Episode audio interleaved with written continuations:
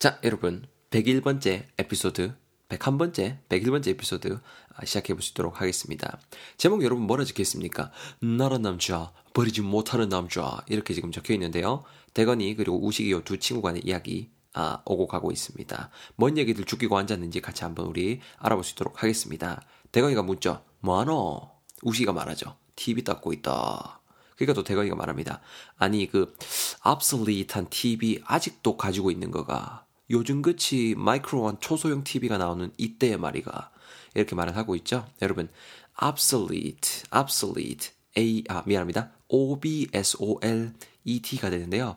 obsolete 하게 되면은 뭔가 좀, 어, 딱 문맥상 여러분 뭐 같습니까? absolute한 TV를 아직도 갖고 있냐? 요즘 같이 마이크로한 초소형 TV가 나오는 때에 막 이런 식으로 말을 하고 있잖아요. 특히 또 마이크로라는 뜻은 MICR로 마이크로라는 뜻은 뭔가 좀 아주 작은 이런 뜻이 된단 말이죠. 그러니까 아주 작은 초소형 TV도 나오는 판국에 아직도 이렇게 obsolete한 TV를 갖고 있다. obsolete 여러분 구식에 쓸모없는 한물간 이런 뜻 전달해주는 형용사 되겠습니다. 당연히 반대되는 말 반대어로는 up to date라는 표현인데요. up to date, up to date.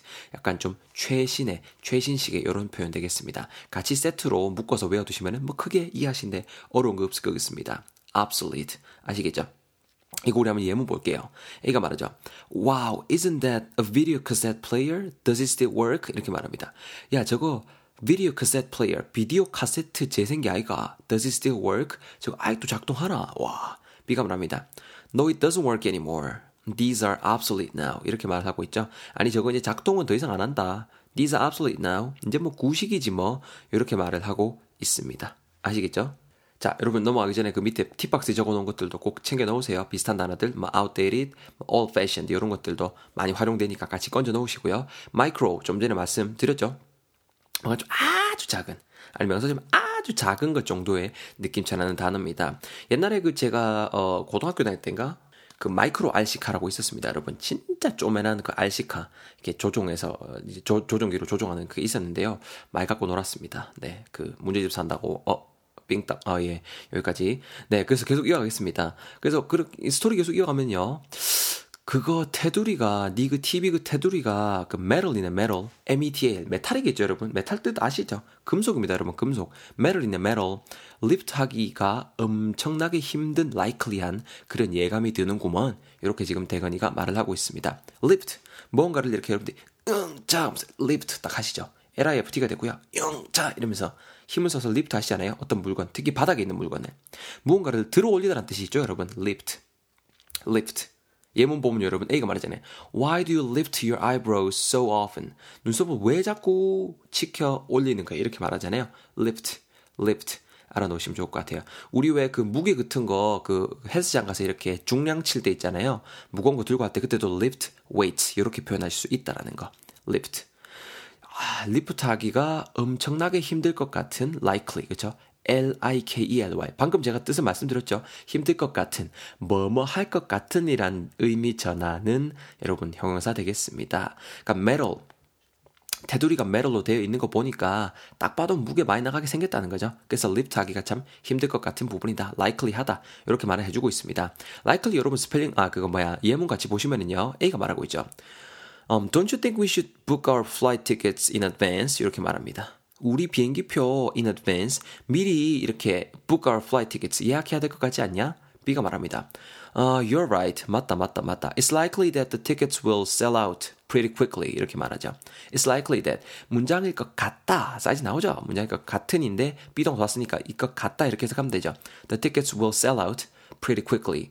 표 엄청 빨리 매진될 것 같더라고 이렇게 말을 하고 있습니다. likely 정말 많이 쓰입니다. 챙겨두시고 넘어갑니다. 우시가 말하죠. 어, nonetheless 뭐 무겁고 그럴 것 같아. nonetheless 그럼에도 불구하고 이게 참 좋더라고. 어? 이사 올 때 그 동생이 머리 잡게 했는데 왠지 내 인투이션상 그러면 안 될 것 같았거든. 왠지 이거 보고 있으면 약간 힐 되는 느낌? 이렇게 말을 해주고 있습니다. nonetheless N-O-N-E-T-H-E-L-E-S-S 방금부터 제가 뜻을 말씀을 들었나? 아까 먹었어요. 들었죠? 안 들었어요? 어, nonetheless 하면 여러분, 뭐뭐에도 불구하고, 그럼에도 불구하고라는 뉘앙스가 되겠습니다.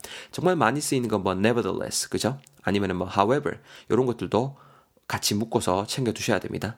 자, 그러니까 말이에요, 여러분. nevertheless, 그 무거운 거, 무거움에도 불구하고, 무거운데도 불구하고 참 좋다라고 말을 하고 있고요. 그런 관계로 이사 올 때 이제 버리자고 했는데도 동생이 intuition상, I-N-T-U-I-T-I-O-N인데요. intuition상, 그러면 안 될 것 같았다라고 말을 합니다.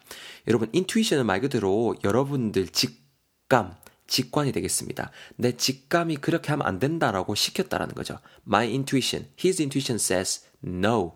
do not throw it away 이렇게 말을 했다라는 거지요.